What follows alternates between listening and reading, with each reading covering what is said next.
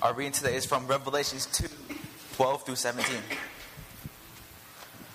To the angel of the church in Pergamum write, these are the words of him who has the sharp, double-edged sword. I know where you live, where Satan has his throne, yet you remain true to my name. You did not renounce your faith in me, even in the days of Antipas, my faithful witness, who was put to death in your city where Satan lives. Nevertheless, I have a few things against you. You have people there who hold to the teaching of Balaam, who taught Balak to entice the Israelites to sin by eating food sacrificed to idols and by committing sexual immorality. Likewise, you also have those who hold to the teachings of the Nicolaitans. Repent, therefore, otherwise I will soon come to you and will fight against them with the sword of my mouth. He who has an ear, let him hear what the Spirit says to the churches. To him who overcomes, I will give some of the hidden manna. I will also give him a white stone with a new name written on it, known only to him who receives it. Are you rested this morning? So, when I was teaching on a regular basis in the schools, I used to say to my students, you can come here for forty-five or fifty minutes and, and be present physically but not engaged mentally, intellectually. Um, the same holds for church. I mean, you can come and you can sit, you know, especially if it gets a little warm, you know, and you can just kind of be here. Or you can listen to the Word of God. And my hope this morning that you would do that, that you would intently focus, listen, and hear what God has to say to Camden, as he said to Pergamum, and what he has to say to you. This morning, we will continue. We've been looking at um, the seven churches in the book of Revelation, Revelation two and Revelation three. We've looked at Ephesus, we've looked at Smyrna, and we're going to look at Pergamum this morning. And Jesus Christ, speaking in his glorified, miraculous, supernatural state, dictates to the Apostle John what he wants him to write down and then communicate specifically to these churches. And to each church, he has something different to say. But with each church, what he's doing is this. He's interceding on their behalf so that the light, their lampstands, the gospel of grace, which is supposed to go out and illuminate and restore and heal, doesn't go out. He's interceding and he's coming to them. And with each church, there's something for us to hear as well. To Pergamum. Pergamum, remember, these are seven churches in Asia Minor, modern-day Turkey. Pergamum had a great history as well. Not so fantastic as Smyrna, but during the, during the ruling of the, uh, of the Greek Empire, they were a city-state, a powerful city-state. Under the Romans, they actually became the capital of all of the Roman Asia province. And that meant several things. I mean, they had a, they had a library in Pergamum of over two hundred thousand articles and publications, which is an amazing thing, right? But not only that, because they were the capital city, it was the place where people throughout all of Asia would come to engage in the worship of the emperor. Kind of sounds like Star Wars, right? The emperor. They would come and they would engage in cultic worship here in Pergamum. And so we see this incredible dialogue taking place, both commending and rebuking the church. And our Lord has a few things to say, all pertaining to truth. One, the truth of who He is. Two, the truth of who His people are supposed to be. And three, the truth of the power of our future hope that we have in Christ. The truth of who He is, His identity. The truth of who we are in Him as a people. And the truth of the hope that we have offered through the gospel of grace. So let's take a look first at the truth of His name. Pergamum. Ultra-religious. So much so that um, Emperor Domitian, at the time, he called it Neocoros, which was the city of the most temples. In fact, at that time, and they've excavated this, there was a hill behind the city, about a thousand feet high, and it was cone-shaped. And it was literally covered with temples to all different gods. The god of Athena, the god of Zeus, but at the very center of it was the temple to the Roman emperor. It was the hub, the place to come and engage in the cultic worship of the Roman emperor at that time. And that's why Jesus says, look at verse thirteen. He says very clearly, I know where you live, where Satan has his throne. And what he's saying is this, my children in Pergamum, I know, I know the temptations, I know the fear. You live in a place that is wrought with spiritual conflict and darkness, so much so that I understand how hard it must be to be faithful in the midst of this wicked, wicked darkness. I mean, he's, when he says, I know where you live, where Satan's throne is, what a hideous thought. Domitian, as an emperor, was brutal. He was a tyrant. Some of the, some of the historians say he's not so bright tyrant, which is not a good thing, right? He, he, he had this idea that he was going to bring back the greatness of Rome, and he was going to initiate a renaissance in Rome, political, military, religious. The arts were going to come back. And so he set his, his desires on making Rome great. And in his, in his mind, unlike many of his predecessors, he actually thought he was God. Many claim that title, but he thought he was God. And so every single person that addressed him had to address him as my Lord and my God. In fact, he took it so seriously that one of the stories goes that he was at the, um, at the Colosseum enjoying a nice game of gladiating. And the gladiators were going at it, and he had a particular team of gladiators. I guess it was the emperor's team that he liked a great deal. And there was a group of individuals who were booing the emperor's team. And so he had them pulled out of the stadium and executed on the spot. And they said, well, why would you do that? And his response is, to boo the emperor's team is to boo against God. He thought and lived out and acted and ruled as a God man. He took it seriously. And therefore, everything in Pergamum centered around the worship of the emperor. So for believers, his the church, they had, as you have, three choices, right? Choice number one, option number one, living in the midst of a culture that worshipped a man other than Jesus Christ, was you could you could just give up, you could quit. You know, and many of the Jews who had been saved, who, who were part of the Diaspora Jew after the fall of the temple in seventy A D that ended up in Pergamum, here they are. You know, if it wasn't bad enough to be Jewish in the Roman Empire, now even worse to be Christian, hated even more. And some of them said, you know what, I, I, I'm, I'm going to bag this whole thing. And if you approach Christianity as a consumer, if you come into it thinking, well, you know what? This is a great place to raise my kids. They'll get some, a real good moral foundation. Or, you know what? This is a great place to, to make some friends. Maybe find a husband or a wife or a little bit of community. Or this is a great place to send my children to school. Or maybe a great place to get rid of some of the guilt that keeps hanging on me. If you approach, approach Christianity like that, when persecution comes of any kind, you will leave. It may be someone, you know, gives you a look at church that you didn't like, so you leave. It may be that someone, you know, said something to you that was derogatory, so you leave. For them, the persecution was quite different.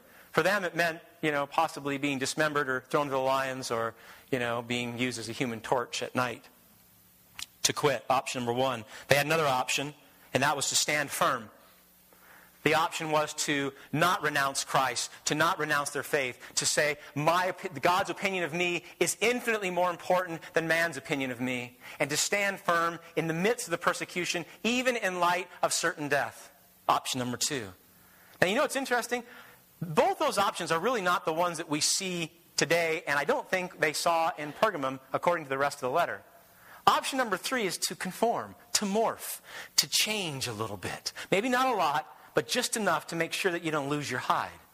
Option number three, compromise. Compromising the truth. And it goes something like this.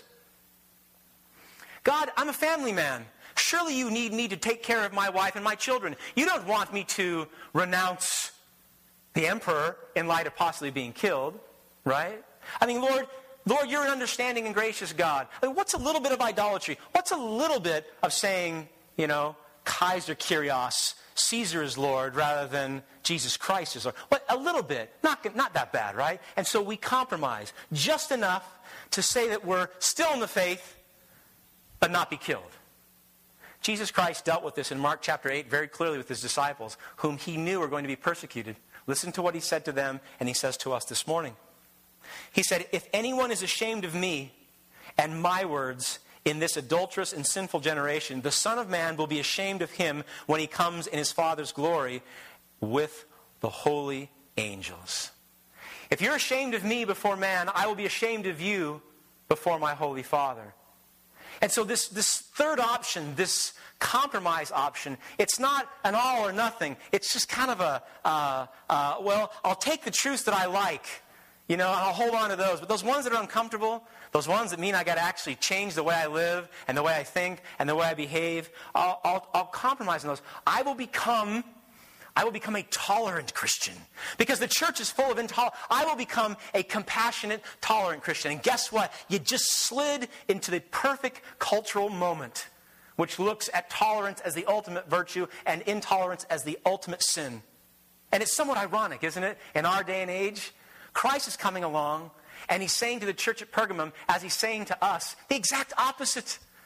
He's saying, don't you dare tolerate sin, not in your life and not in my church. Not for a moment, not the smallest bit of it. He calls them to a holy standard of living. And what's amazing is Christ reveals himself to the church at Pergamum. And I didn't do this before. In each of the letters, so in chapter one, we get this grand supernatural vision of Christ glorified, and he's described by it. And then in each of the letters, a piece of that description is in that letter to that church. For example, to Ephesus, in Revelation two one, he said, "These are the words of him who walks among the seven golden lampstands, the one who knows your heart." Remember, it was the lack of first love. He's saying, I know your heart. I know your lack of love for me. And then to Smyrna last week in Revelation two eight, he said, "These are the words of him who was the first and the last, who died and came to life. I know your fears in the midst of persecution." And then here to Pergamum, he reveals himself. Listen, he said, "These are the words of him who has the sharp double-edged sword coming out of his mouth." I mean, you get that? Well, what? That looks so weird in my mind. You know what he's saying? I am the truth. I don't just speak the truth. I don't teach the truth. I am the truth. Therefore, everything I say and everything I do reveals the truth. And he comes to Pergamum and he says, do you understand that? I am truth incarnate. I speak truth on how you are to live. To Pergamum, he comes with his mouth and with a double-edged sword, with words of truth. And then at the very beginning of this, he commends them. Look at verse thirteen. He says to them, you remain true in my name. You did not renounce your faith in me. And what he's saying is this. You're brought before the emperor. Everybody was brought before the emperor. And all the religions did it, right? So why not Christianity? And they would say to the emperor, Kaiser Kyrios. Caesar is Lord. Caesar is God. And he said, but you, Pergamum, you stood firm. You would not say that. You would say, Kyrios, Lord God, Jesus Christ. You would not forsake my name. In fact, it's so good. In the Greek, it literally means, you held to me my name. You personally held on to my name. And what he was saying to the church is they were faithful to sacrifice their job or their reputation or their status or their family to not forsake his name.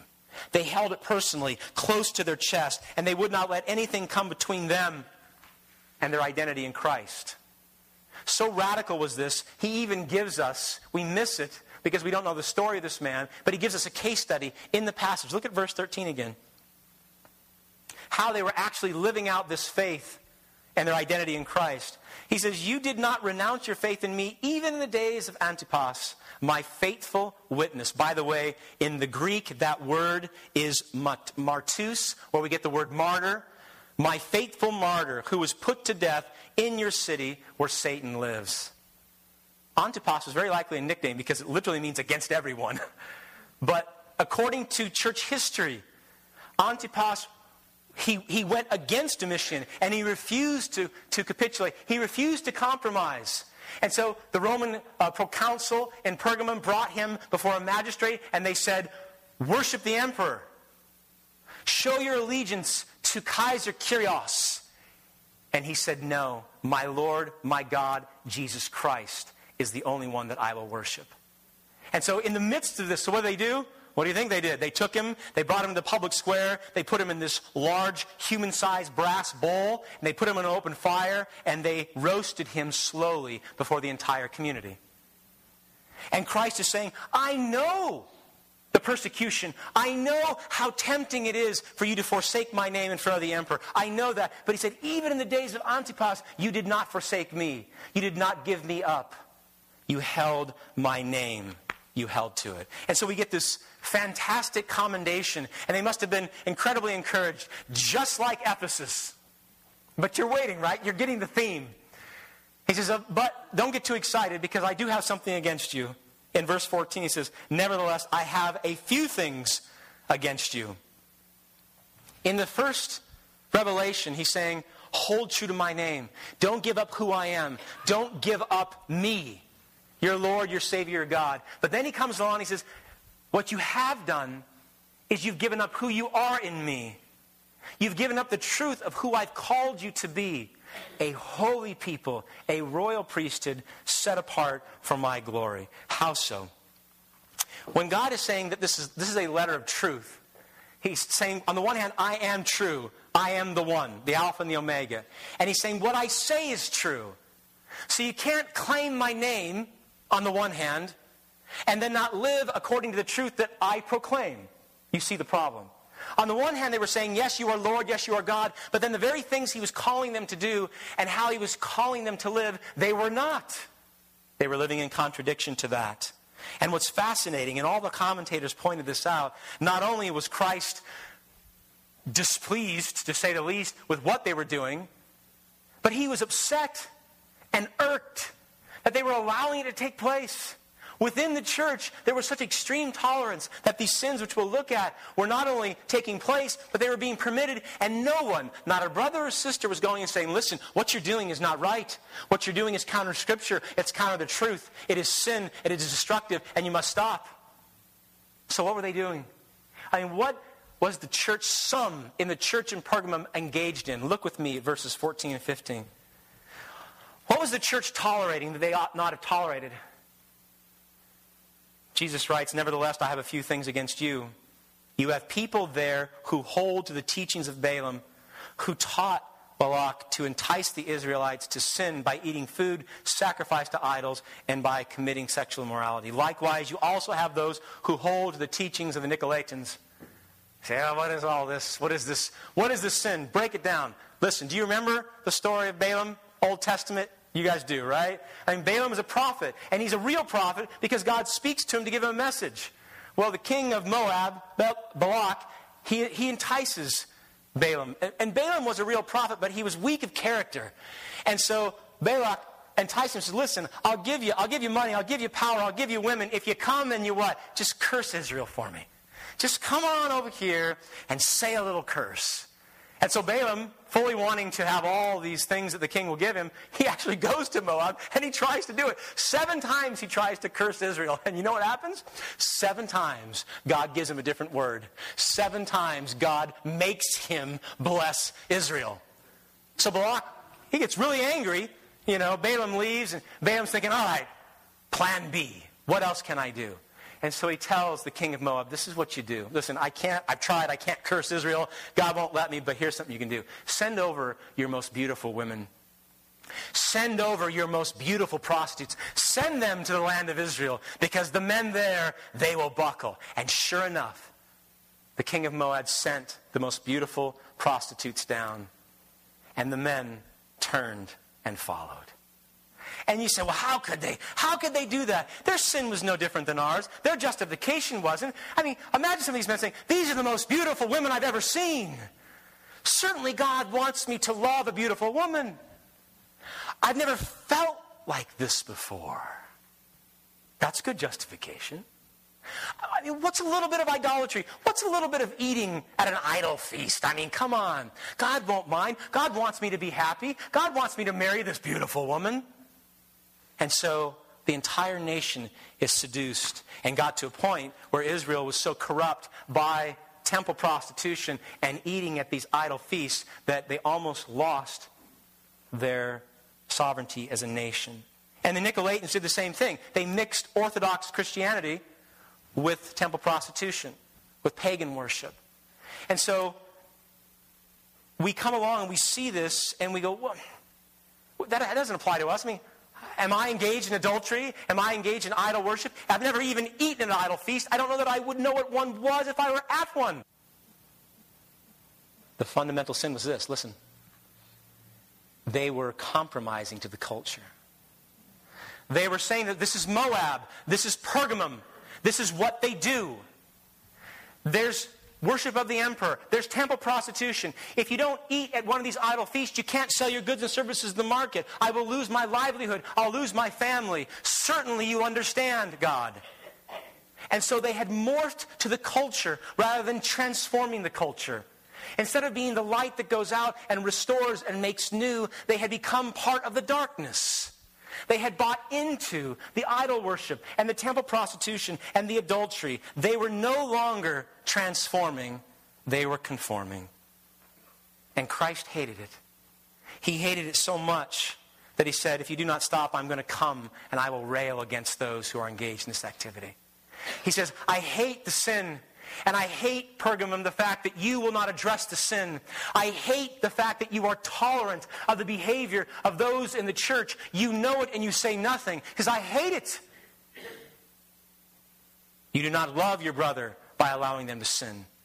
He says you do not love your brother by being tolerant of their sin. That is hateful action. And you say, you know what? We sit here and we probably think of the church at Pergamum like we do the church at Corinth. And we think, oh, tis, tis. Adultery, idol worship, idol feasts, wicked. So glad that Camden is not like Pergamum. So glad that we're not like that. But let's step back a minute and ask ourselves, how much have we conformed to our culture? Because that is the sin. That's what Christ is talking about. It may not be worshiping an emperor. It may not be engaging in an idol feast. It may not even be having sex with a temple prostitute. I hope not. But ask yourself this, how much of the culture has made its way into this church? How much of the culture has made its way into God's church? Last week, a group of students, a large group of students were asked, seniors, and I thought of you, I thought of many of you, college seniors, born again, professing believers in Christ, they were asked, in this stage of your life, what's your first priority? Now, you know the good biblical answer, right? Love the Lord your God with all your heart, mind, soul, and strength. And they said, what's the second? Love your neighbors yourself. Got it. That's, wasn't, that's not what they said. Do you know what they said? The most important thing they said is finding a job and being successful in my career. Professing Christians. They were asked number two. What's number two? God's got to be in there somewhere. It was finding a significant other and starting a family. And God. We'll, we'll get God in there, two or three. We'll, we'll push him up a bit. Do you hear what's happened? It's no different than Pergamum. It's no different than the idol feast. It's no different than the temple prostitutions. The culture has moved its way in. It has enthroned itself. Is it any wonder that when the employer says jump, the employee says how high? When a member of a church says, I'm going to go to this place, and I'm going to do this work, and I'm going to do whatever my employer says. He is my master. I'll work these hours. I will sacrifice fellowship. I'll sacrifice worship. Is it any different? You say, well, it's not temple prostitution. Is it not? A little more subtle. A little more subtle.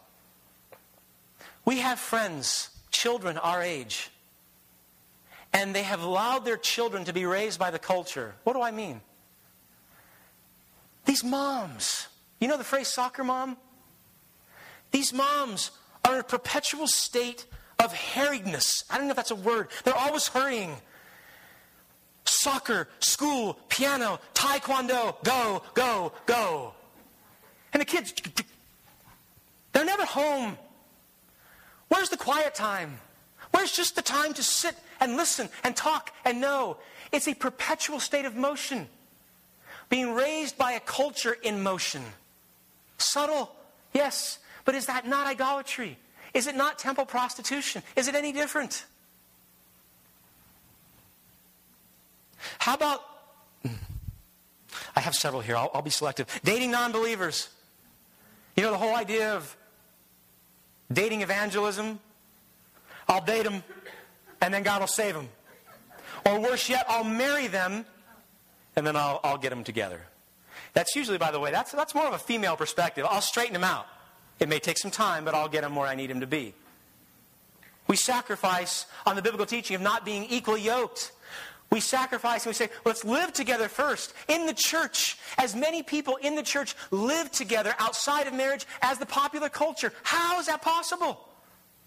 In the church, as many people are sexually active than those outside saying, I love the person. I mean, how is that possible in light of God's revealed truth? I don't, Christ doesn't get it. How about our teaching as of late? The sacrifice of community because we're too busy. We're too lazy. We're already individually satisfied. I don't need you. I don't need the church. I don't need a small group. I don't need to be transparent. Bending the truth to get the promotion, subtly plagiarizing, or with some of my students, not so subtly plagiarizing the paper to get the grade, to get the grade. Putting a priority over leisure, over slothfulness. Sacrifice is out. The popular culture, it's in. And the rationale is the same. I mean, in Pergamum, it went like this. If I, if I renounce Christ, I die. It's a rationale of survival. We're no different. If I, if I have real community, that means I can't know the people that I need to know. I might be cast out of the groups. My friends might ostracize me. My professors might give me bad grades. I might be fired. Survival. We have the rationale of acceptance and success. I've got to be in the right group with the right people, knowing, having the right friends. We have the rationale of freedom, of absolute freedom. I mean, certainly God wants me to be happy. I enjoy having sex before I get married. Certainly God wouldn't want to take that away from me. I want to live with my boyfriend or girlfriend before I get married. Certainly He would not take that away from me. Right? And we rationalize and justify again and again and again. But here's the bottom line. Orthodoxy. Right biblical teaching lived out in right biblical lives requires sacrifice. It means a cost. There will always be a cost involved. If you say, Christ my Lord, His word is truth, I will live in accordance with it. If you do that, there will be costs, heavy costs. It means some of your relationships will need to be broken. It means that some of those jobs you will not take. It means some of those papers you will not get the grade that you want to get. It means that we must cease being heretics. And you hear that word and you go, heretics, it sounds so brutal. But what was a heretic? I mean, a heretic, fundamentally, renouncing the name of Christ. A heretic, fundamentally, not living in accordance with the teachings of Christ. A heretic, fundamentally, was seeing people, brothers and sisters in the church, living in sin and not holding them accountable, not loving them, but hating them in the sin. A heretic is a lie about God. Period. About who He is, about what He said, about how we're called to live. It is a lie about God. Now listen. There are a lot of things people can do to you that will get you upset. Hmm? I imagine if I went out right now and I poked holes in your tire, you would not be happy. Especially if they were expensive tires, right? But when I lie to you, or worse yet, if I lie about you, what is it about that that just causes people to fume? There are lots of things you can do to me. I'd rather you strike me physically than lie to me. And I'd rather you strike me physically than to lie about me. You, you know why? Because we are created in the image of God. Imago Dei, your D N A.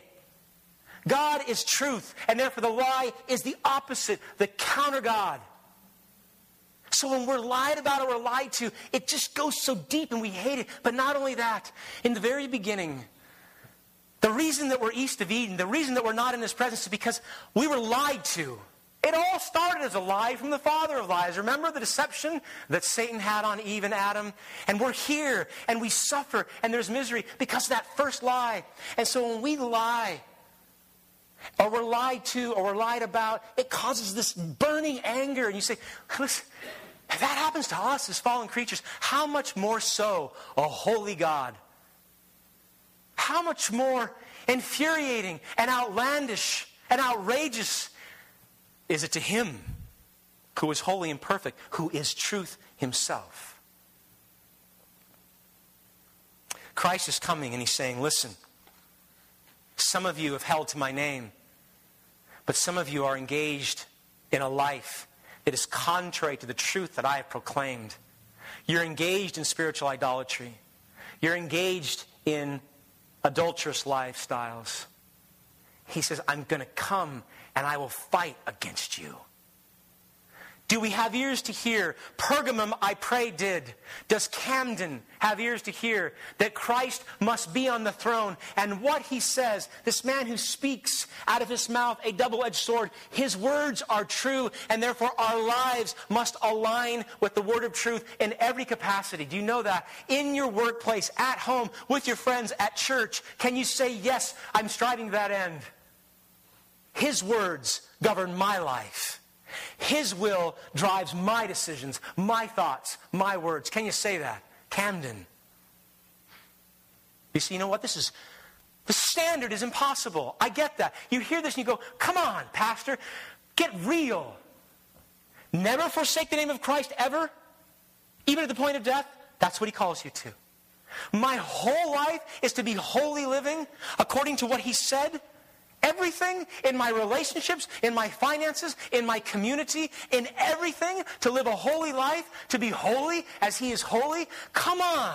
This is brutal. This is impossible. You know what? You're right if you try it on your own. It is absolutely impossible to never forsake Christ. It is absolutely impossible to be holy as he is holy, to live according to the word of truth on your own. In fact, if we stopped right there, you end the message, you should leave here really discouraged. You should. But if you read the full letter, Christ says to them, I am to be your only one. This is the holy life and the standard in which I give to you. Now, hear the promise and receive the power to be my people. Look. The transforming truth. First, the truth of his identity. Second, the truth of holy living. And third, the truth of the transforming power of our future hope. Let's look with me, please. He gives them two promises that are so radical that if you get it now, it'll transform you now to never forsake him and live a holy life. Power, dunamis. Here it is. First, he offers to them the power of the hidden manna. Now, when Justin was reading that, I don't imagine anyone, manna, yeah, that's what I want, that's what I need. Did you? Not really. What do we have in after church today? Manna. You didn't. But when you heard the word manna, you probably thought, Moses. You probably thought, desert, forty years. You probably thought about God sustaining the Israelites for forty years, food, dropping from the sky.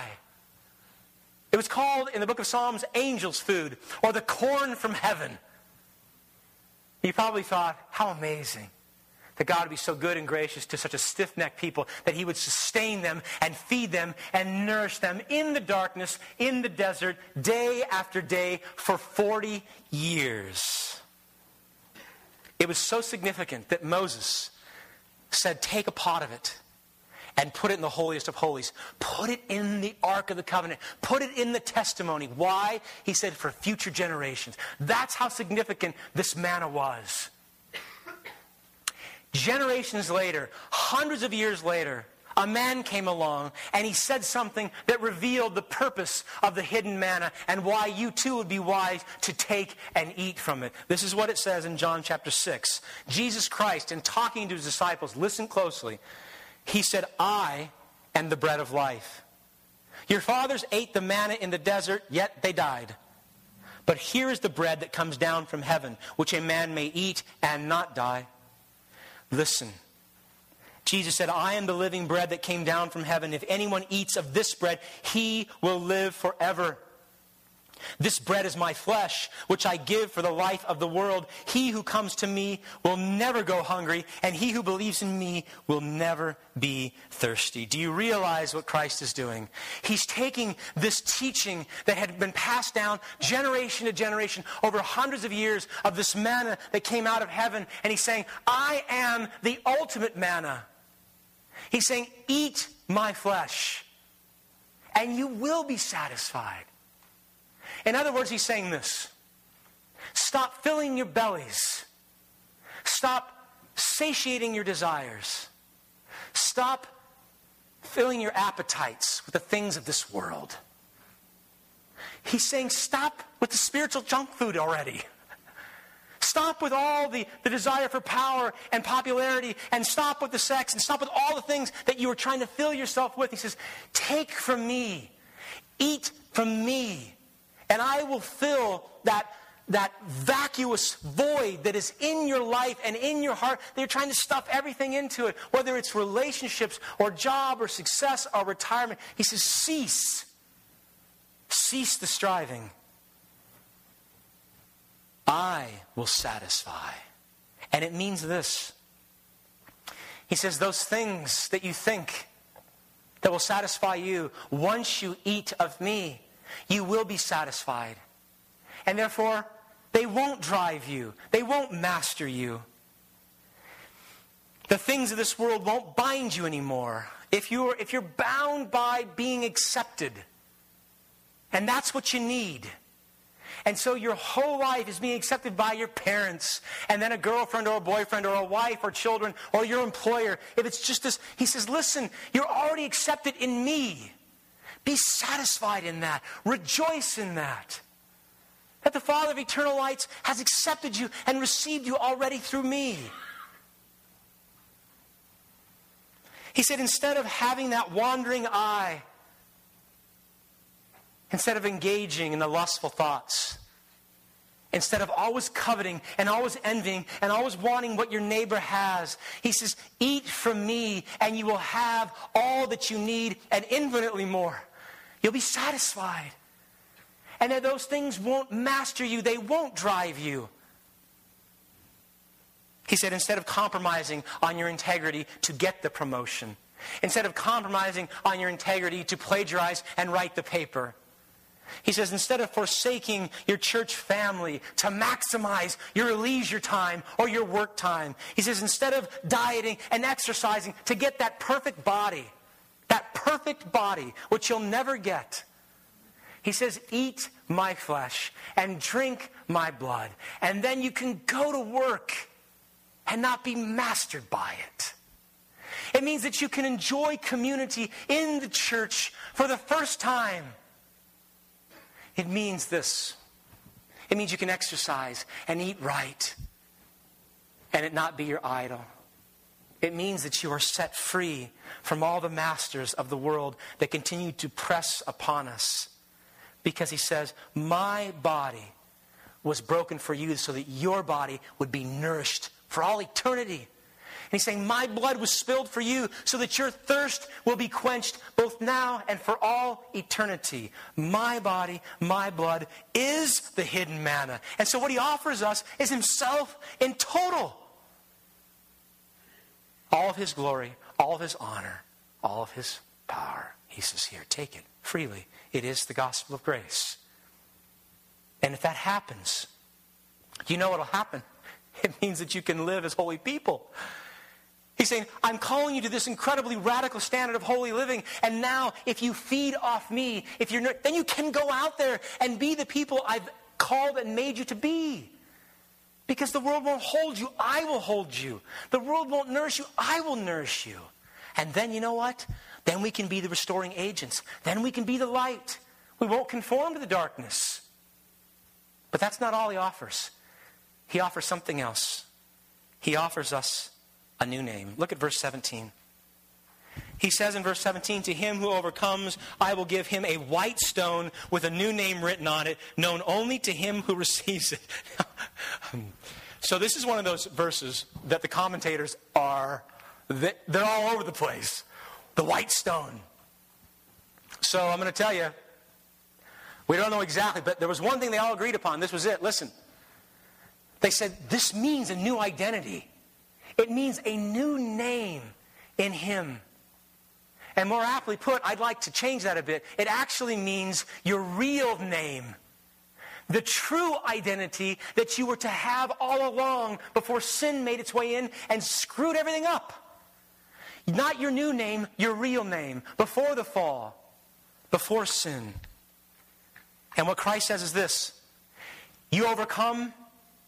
Not only will I give you nourishment, but I'm going to give you a name. Your name. Your real name. Which I had intended to give you. And which is set aside for you before the foundations of the earth. Because in the Bible, as you know, the, your name It defines you. It's not just...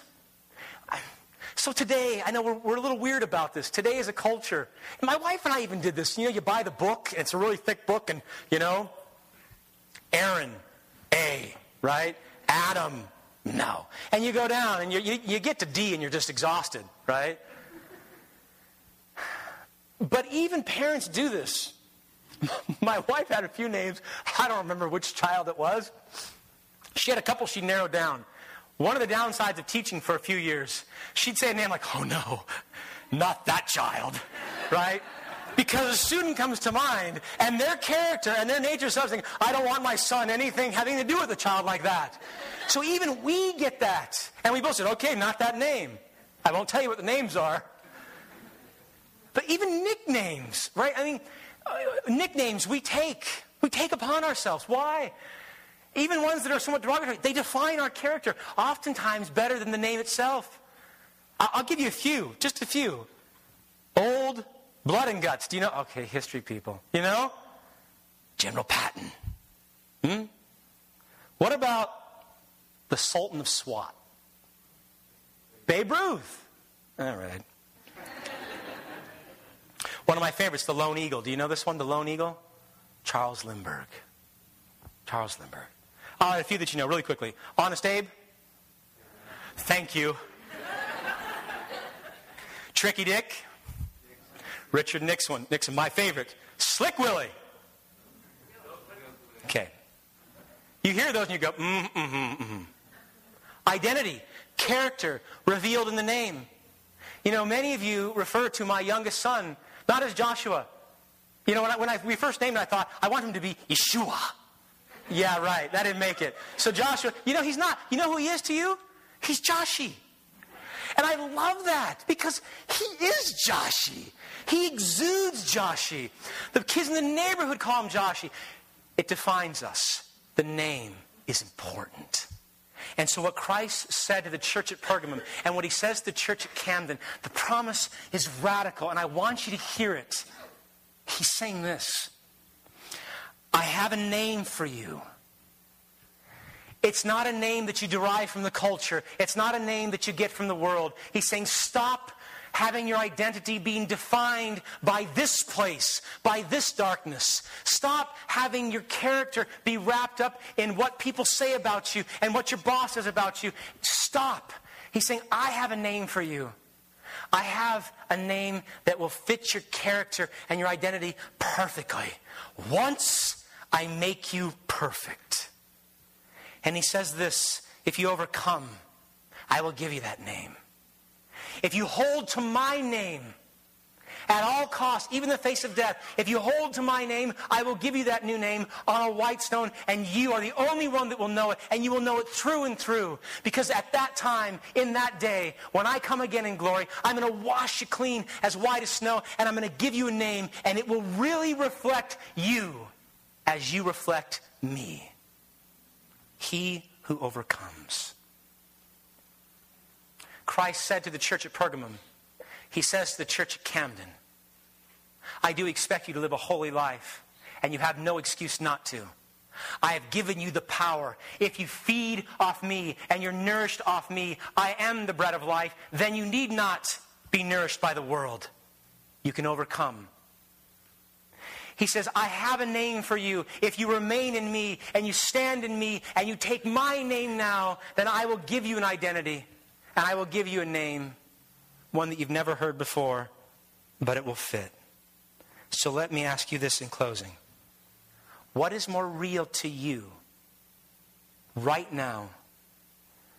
Earthly pleasures, temporal success, and being accepted, or the judge, the manna, and the stone with your name on it? What's more real? You can hear this. You may be convicted. You may be excited. But what's more real to you right now, Camden?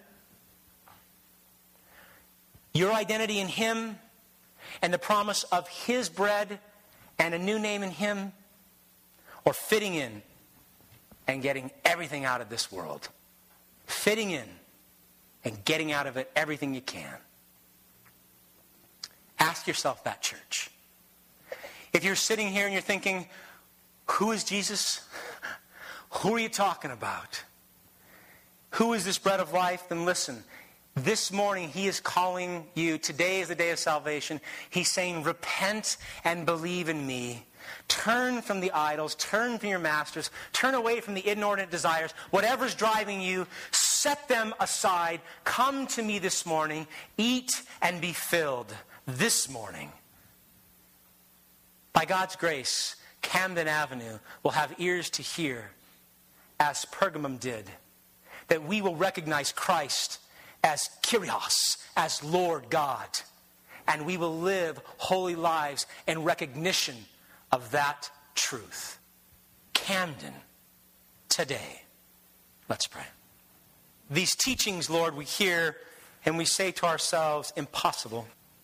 And the same truth, in the same word, revealed by the same Son, said, with man it is impossible, but with God all things are possible. And so this morning, by your grace and mercy, you would give us ears to hear what your Son said to the church at Pergamum and what your Son has said to us at Camden and to your church throughout the world, that we would be a people that never, ever forsake your name, that we would hold it to ourselves in light of persecution, in light of hardship, and maybe even in light of death, and that we would be a people that live holy lives in light of this radical proclamation. Not Caesar, not employer, not culture, but God. That you are the King, you are the Lord, you are the Savior. I pray for my brothers and sisters here that we would live these holy lives. And in so doing, we would be that lampstand, that radical light that moves its way into the darkness, where people see and they know that we belong to a King. Give us great wisdom to live in accordance with these truths, I pray, in Christ's holy and powerful and truthful name. Amen.